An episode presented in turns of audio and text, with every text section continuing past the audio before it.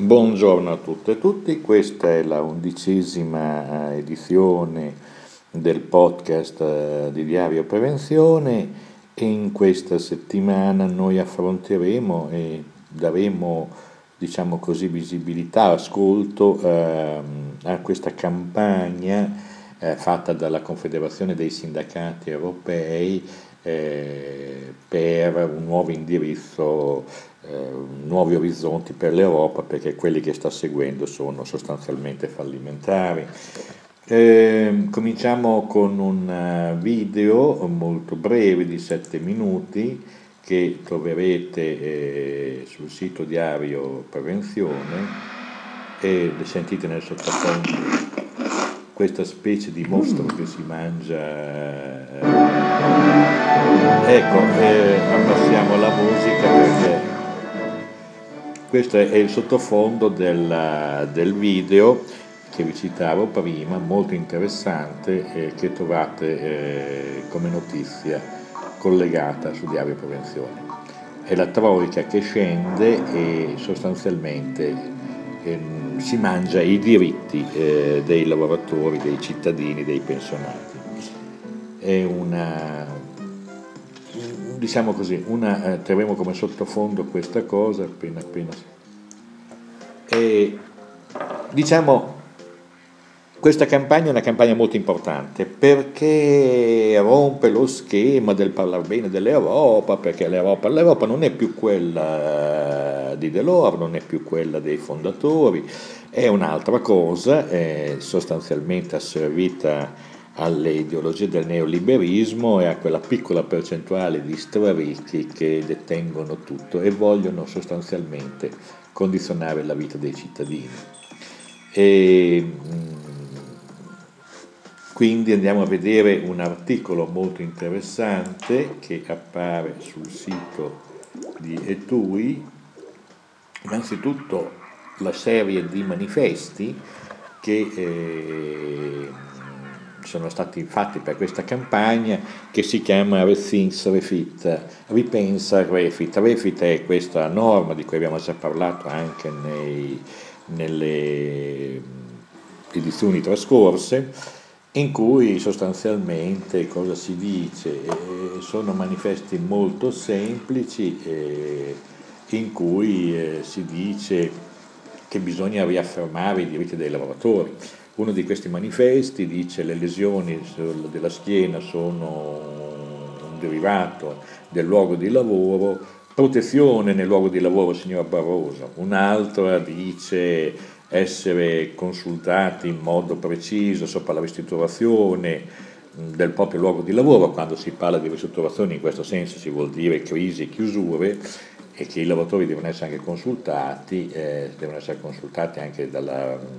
dalle imprese, ma al tempo stesso devono essere trovate anche delle soluzioni, mentre tutto quello che erano proposte di direttive su questo piano sono state cancellate. Sempre sulla invece salute e sicurezza, un altro di questi manifesti che, che appaiono molto in rete eh, parla di 100.000 morti in Europa all'anno di cancro correlato al lavoro, quante persone dovranno morire prima che la eh, la, diciamo così, la, Unione Europea prenda, si prende in carico il problema, signor Barroso. Beh, insomma, la Confederazione dei Sindacati Europei ce l'ha abbastanza col signor Barroso. Eh, tagliare l'evasione delle imposte, non i diritti delle madri che lavorano, signor Van Rampuy, cioè anche questo è destinato a questi soloni che ormai non vedono altro che i conti, ma i conti da un punto di vista della estinzione dello Stato sociale e della redistribuzione di questi risparmi alle multinazionali, a chi ha i soldi, a chi ne ha già tanti. L'ultima di queste, la penultima anzi, L'ultima di queste slide eh, invece parla, eh, togliamo questa musica che effettivamente dà anche un po' fastidio, eh, l'ultima di queste slide parla invece del diritto dei eh, parrucchieri, delle parrucchiere, di essere protetti contro le malattie della pelle. Noi sappiamo che questo lavoro è esposto eh, al fatto di essere in contatto con delle allergie, sostanze allergizzanti, le tenture, gli shampoo, eh, e quindi una direttiva europea tesa a mettere ordine, a dare indicazioni precise, è stata bloccata. Si tenga conto che questa direttiva sui parrucchieri era stata condivisa e approvata dalle parti sociali, cioè dai sindacati di rappresentanza dei lavoratori dipendenti e dalle rappresentanze delle associazioni dei parrucchieri titolari eh, di, di negozio e quindi era stata condivisa, ebbene la eh, Commissione europea ha pensato bene di ehm, ignorare, trascurare anche questo aspetto di un accordo importante tra le parti per dire che l'Unione Europea non c'entra niente con la salute dei, dei, dei parrucchieri. ecco, ehm, si dice ancora che i diritti dei lavoratori, un altro di questi manifesti su colore viola, non sono delle formalità amministrative inutili, signor Barroso, e poi si richiama il signor Stoiber, il terribile Stoiber, deputato che ha diretto la commissione d'inchiesta, che ha fatto un sacco di soldi, diciamo così, visto che poi è diventato consulente della stessa agenzia a cui era stato incaricato lo studio eh, sulla semplificazione, la Deloitte, eh, I lavoratori delle microimprese meritano di più che i microdiretti, signor Stoiber. Eh, questo più o meno è il quadro della campagna di cui volevamo parlare, un video molto interessante, molto carino che è in, Google, che è in uh, YouTube, che potete linkare direttamente dal sito Diario per la Prevenzione è da vedere questa campagna perché dà un'idea molto più radicale delle posizioni del sindacato europeo rispetto a tutta la politica italiana messa insieme, cioè dove c'è una presa di coscienza che bisogna cambiare strada. E andiamo a vedere appunto in questo senso un articolo molto interessante che parla della strategia Europa eh, 2020 all'atto degli obiettivi in materia di impiego e di lotta contro la povertà. E la Commissione europea ha presentato la settimana scorsa una valutazione di, me, di, me, di, mezzo, di, mezzo, percorso della strategia europea 2020, noi siamo nel 2014 per una crescita intelligente, durevole e inclusiva. Era un progetto del 2010, la strategia europea 2020, era stata lanciata come la, novella, la nuova strategia della crescita dell'Europa. Tieni conto che naturalmente nel 2010 c'era stato un qualche sentore di crisi, ma la crisi non era ancora così palese come oggi. Concepita come un partenariato fra l'Europa e i suoi Stati membri, la strategia ha definito cinque grandi obiettivi da, da, da, da raggiungere da qui al 2020 e ha stabilito sette iniziative, eh, riferimento, faro, eh, nel, nei, nei, campi considerati come di importanza, importanti levi per la crescita, per esempio l'Europa digitale, l'efficacia delle risorse, la competenza e gli impieghi, cioè la professionalizzazione, la piattaforma contro la povertà. Nel suo documento del 5 marzo la Commissione europea ha valutato la strategia Europa 2020 nel contesto eh, della crisi economica e finanziaria e a preparare il terreno per gestire un dibattito con tutti gli attori che sono impegnati sulle nuove priorità post-crisi per la seconda metà del decennio. Eh, beh, insomma, la Commissione ammette che i progressi verso gli obiettivi dell'Europa 2020 sono stati mitigati. No, no, c'è di peggio, fossero stati cancellati. Eh, L'Europa dice bontà sua, il rapporto è sulla buona strada, per eh, avvicinarsi a questi obiettivi in materia di educazione, di cambio climatico ed energia, ma non in materia di occupazione, di ricerca, di sviluppo o di lotta contro la povertà. Quindi dice alcune cose ce la riusciamo a fare, ma allora andiamo a vedere che c'è una specie di infogramma eh, molto simpatico in questo articolo che è sul sito di etui, etui.org, è bilingue, francese e inglese impiego. Aumenta, ecco, l'obiettivo del 2010 indicato era l'aumentazione del tasso di impiego della popolazione eh, dai 20 ai 64 anni almeno 75%.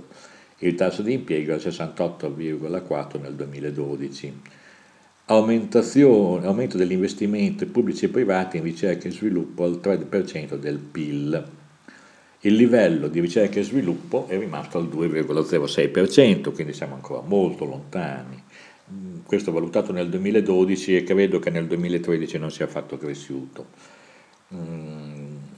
ambiente, riduzione delle emissioni dei gas, qui c'è dati positivi, eh, dei server da almeno il 20% in rapporto al 1990, aumentazione, aumento dell'energia rinnovabile al 20% e aumentazione dell'efficacia energetica al 20%. Siamo vicini perché c'è un 18% dal 2012, le energie rinnovabili sono già al 14,4, lì hanno giocato le politiche eh, chiaramente di, di, favori, di favorire l'incentivazione dei, degli impianti, la consumazione di energia primaria è diminuita dell'8% dal, dal 2006 al 2012. È evidente che dal 2008 in poi qualche cenno di crisi, probabilmente non di particolare risparmio energetico, ma di scarsa attività, ha probabilmente giocato. Ecco, eh, l'obiettivo sempre del 2010, eh, dei dieci anni di crescita, aveva la povertà, uscire almeno, far uscire almeno 20 milioni di persone dal rischio di povertà ed esclusione sociale.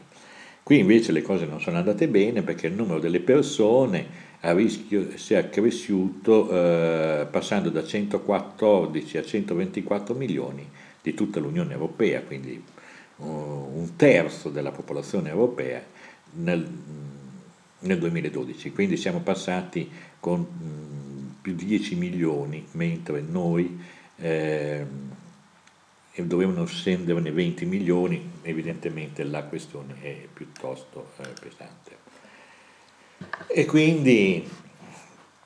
la Commissione indica chiaramente che sarebbe illusorio e nefasto cercare di venire un modello di crescita del, del, decennio trascorso perché c'è stata di mezzo la crisi che bisogna in qualche misura ridimensionare le aspettative. Mm, purtroppo dice si constata una crescita delle differenze fra gli Stati membri, quelli più performanti, quelli meno buoni, e, e una crescita degli scarti fra le regioni dell'UE e quelle del, di uno stesso Stato. Un aumento, un aumento delle inegalità nella ripartizione della ricchezza e, e, delle, de, diciamo così, delle, risorse. È evidente che eh, le ingiustizie sono cresciute. Siamo a fronte, come si vede chiaramente nel video, della commissione, diciamo così, della CES, dei sindacati europei, che le indicazioni della Troica sono state quelle molto precise, di non pensare al, eh, al benessere, al welfare delle persone, ma a risanare i conti delle banche, a impedire il collasso dato dalle speculazioni finanziarie. Beh, abbiamo più o meno finito questo discorso sull'Europa perché ci premeva dare un quadro eh, abbastanza preciso di quello che sta avvenendo. Noi siamo a un paio di mesi dalle elezioni europee e quindi è opportuno che si sappia che cavolo si va a votare eh, in maggio a queste elezioni perché l'Europa così come si presenta oggi è vissuta in modo non positivo, quindi il problema è che l'Europa ci deve essere, non, noi non siamo euroscettici,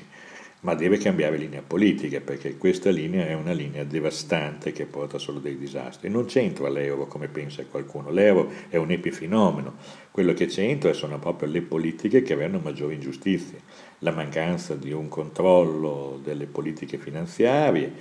de, delle iniziative delle grandi multinazionali, una mancanza di gestione delle relazioni su scala globale tesa a fare dell'Europa un soggetto reale. È bastato vedere come l'Europa ha giocato la partita dell'Ucraina per capire quanto siamo lontani dalla capacità dell'Europa di esprimere una politica estera. Eh, andiamo invece su inchiesta online dove c'è un articolo molto interessante di Paolo Pini che è docente all'Università di Ferrara, che dice diamo credito a Renzi e c'è tutta un'analisi che poi voi lo leggerete, questo è un articolo molto interessante, è disponibile su eh, inchiestaonline.it eh, in cui si praticamente si fa un'analisi abbastanza oggettiva eh, di tutte le cose, delle promesse fatte dal nuovo baldanzoso primo ministro, eh, interessanti, insomma, e però con una forte critica ad esempio sulle politiche del lavoro, perché ancora una volta si alimenta questa illusione che togliendo i diritti dei lavoratori si rende più snella l'impresa, più decisionista, più competitiva. Sono un mare di cazzate, abbiamo visto che vengono applicate da anni e hanno portato l'Italia alla situazione in cui ci troviamo perché non c'è stato investimento sulla formazione professionale, sulla competenza, sulla capacità dei lavoratori,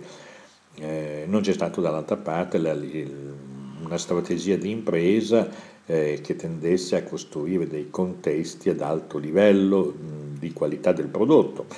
se non in alcuni settori che per fortuna esistono, in particolare in questa regione.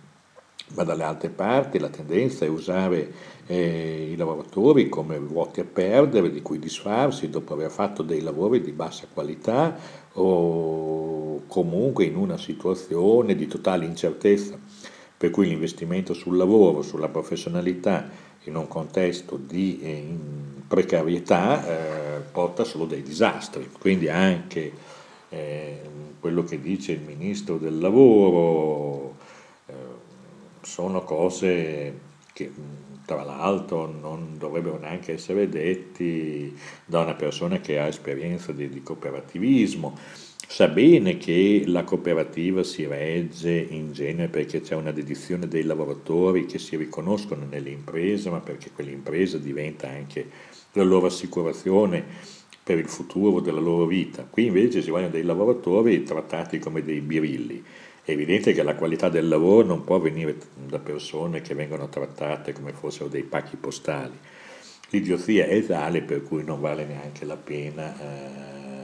l'idiozia di queste decisioni tale non vale neanche la pena mettersi mano. Un, comunque è un intervento interessante e certo, diciamo così, mm, vedremo adesso, perché anche la visita di Renzi a Berlino non sembra che abbia dato dei grandissimi risultati, sostanzialmente sono stati riconfermati criteri di Maastricht, il 3%, tutte le cose dell'austerità più... e che chiede sostanzialmente poi una cosa che è paradossale, che bisogna ridurre la spesa. Per ridurre la spesa bisogna ridurre gli occupati nei settori della pubblica amministrazione che quindi diventeranno dei disoccupati. Questo cosa vuol dire? Vuol dire che invece di aumentare l'occupazione si diminuirà il tasso di occupazione. Certamente sarà una parte della popolazione che si illude di pagare meno tasse, ma nei fatti sarà una restrizione del mercato occupazionale a dei livelli incredibili. Noi parliamo di queste cose perché sappiamo bene cosa vuol dire le condizioni di salute e di vita delle, delle famiglie, delle persone, quando è in ballo l'incertezza sul futuro dato dal fatto che il lavoro si volatilizza, scompare. Quindi, anche, diciamo così, comunque è un articolo molto interessante, quello che abbiamo tratto noi, perché l'articolo è molto fatto bene, per punti, molto preciso. Eh, noi pensiamo che dovete leggerlo su inchiesta online. Paolo Pini, diamo credito a Renzi, non è un'apertura di credito, ma è comunque una serie di interrogativi molto precisi, molto oggettivi, senza, senza faziosità, che vengono posti per l'appunto a chi ha la responsabilità di governo per vedere quale percorso vuole intendere per il futuro. Ehm, e, ehm, chiudiamo più o meno questa edizione che non ha moltissime informazioni perché evidentemente siamo in una fase in cui sulle specificità salute e sicurezza sul lavoro eh, si risentono dei fatti della crisi, la produzione, a parte la produzione normativa che ha qualche piccolo ritocco qua e là, come il problema degli oggetti, degli strumenti taglienti o che pungono nelle sale operatorie, quindi c'è nei legati tecnici una piccola modifica, ma ci pare che dal punto di vista normativo non ci siano dei cambiamenti rilevanti Pensiamo invece di fare una riflessione seria in questi pochi minuti che ci rimangono mm, della vostra pazienza più che altro, eh, sul bisogno di fatti positivi e, e come bisogna assumersi la responsabilità della non delega. Dice nell'ultimo editoriale della newsletter eh, il bisogno di fatti positivi è ormai un sentimento diffuso, una moltitudine di persone non sopporta più situazioni di incertezza, di mancanza di riferimenti per il futuro. Il bisogno di fatti positivi, di uno spiraglio di speranza per il futuro è la risposta sana e pulita rispetto all'ondata di rancore sociale che deriva dalla crescita delle diseguaglianze, delle ingiustizie che migliaia di persone sperimentano nella vita quotidiana.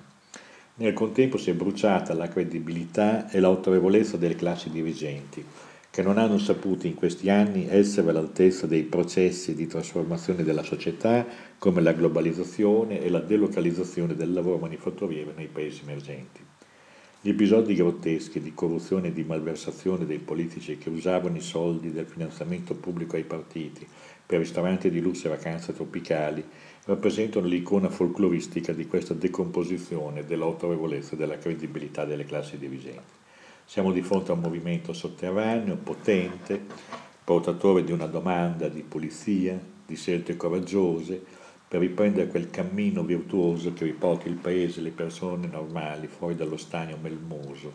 della politica intesa come comitato d'affari nel quale ciascuno rischia di sprofondare. Bisogna cogliere le istanze di questo movimento per molti versi ancora rozzo e primitivo nelle analisi, nelle proposte, ma determinato a non ripetere vecchi giochi e a bere i trucchi delle promesse che non verranno mantenute. Il rischio più serio è rappresentato dal tentativo da parte dei politici tradizionali dei recenti cultori di Gaia, ci riferiamo ai Casaleggio, tanto per intenderci, e dalle loro panzane, di cercare di manipolare questo movimento ancora una volta con promesse populistiche che non potranno mai essere mantenute. Questo è un lusso che non possiamo più permetterci. Il populismo facile che vede un uomo al comando cui delegare la salvezza del paese è un film con finale tragico che dobbiamo e vogliamo risparmiarci. Il bisogno di fatti positivi va soddisfatto con lo sviluppo della partecipazione e responsabilizzazione delle persone, commisurando gli obiettivi da riconquistare con il principio di realtà, con l'utilizzo parsimonioso dei media. Occorre innanzitutto riportare l'attenzione sociale sulle fragilità del sistema produttivo e lavorare molto per costruire nuove filiere di produzione del valore. Questa è la sfida che coinvolge l'insieme del sistema sociale. Senza ricerca e sperimentazione di nuove idee per nuovi prodotti e servizi ad alto valore aggiunto, sprofonderemo nella miseria, prescindere che vi sia il governo Renzi o qualcun altro. Il bisogno di fatti positivi, di uscire dallo stagno melmoso, è un formidabile fattore di propulsione e di cambiamento, che potrà realizzarsi se si esce dall'illusione che la soluzione sta nella delega critica un uomo solo al comando. Il primo passo è assumersi la responsabilità della non delega. Naturalmente l'articolo è del sottoscritto Gino Rubini, editore di Diario Prevenzione. Perché vi ho letto questa cosa? Perché sulla cultura della non delega ormai siamo a mille miglia. C'è stato un momento magico in questo paese in cui le persone capivano che delegare eh, tecnici, politici, e in particolare quelli più asserviti al padrone, che poi sono stati anche condannati in alcuni casi. Penso a tutta la vicenda della storia dell'amianto, quando il servizio sanitario dell'FS negava l'evidenza, diceva sostanzialmente eh, i lavoratori delle officine di riparazione dove si riparavano le carrozze coibentate con l'amianto che il problema non esisteva, che non c'erano particolari indizi che vi fossero, quando tutto si sapeva già a livello scientifico di quello che avrebbe comportato l'amianto. Ebbene, in quegli anni partì un movimento della non delega, cioè della non accettazione delle eh, manipolazioni fatte da chi per, uh, deteneva un, un qualche eh, titolo tecnico per pontificare su questo o quel tipo di rischio. Fu una rottura di schema, cioè la decisione di non delegare, in questo caso la propria salute, di assumere piena responsabilità della propria salute senza delegarle a qualche eh, ciarlatano eh, bonifiche, con, con, fa, con, tendenze a bonificare, a dire ma sì le cose vanno bene, non ci sono problemi, in tendenza a manipolare in modo anche grossolano. Questa storia eh, finì, i lavoratori si presero nelle mani il loro destino per un periodo e riuscirono anche a fare dei grossi cambiamenti per la salute e la sicurezza nei luoghi di lavoro. In parallelo eh, io penso che qualcosa del genere debba avvenire nella, avvenire nella politica, che le persone non si possano più fidare eh, degli uomini soli al comando, dei leader, dei falsi profeti che raccontano un sacco di panzane, che poi dopo ci si ritrova col culo per terra. Cioè voglio dire, è abbastanza semplice immaginare che la non delega da parte di ciascuna persona, da parte di ciascun gruppo di famiglia, di, di giovani, di prendere in mano la piena responsabilità del proprio futuro e cominciare a far valere, eh, farsi valere co, co, su questi temi, cominciare a, ad analizzare anche criticamente le balle che possono essere raccontate. Non ci possiamo più fidare perché i leader passano ma i problemi restano e quindi bisogna avere la capacità anche in questo campo con grande umiltà ciascuno di cominciare a guardare la politica con una, uh, senza gli occhiali, senza gli occhiali che gli vengono offerti dall'imbonitore di turno. Eh, guardare la politica, guardare con criticità e con profondità i provvedimenti che vengono presi, vedere quanto comportano di vantaggio o di svantaggio e non farsi prendere per il naso. Perché la, la storia vera degli ultimi vent'anni è che milioni di persone in questo paese si sono fatti prendere per il naso. Hanno, hanno, dato fiducia sbagliata e deleghe sbagliate a persone che hanno fatto i loro interessi. E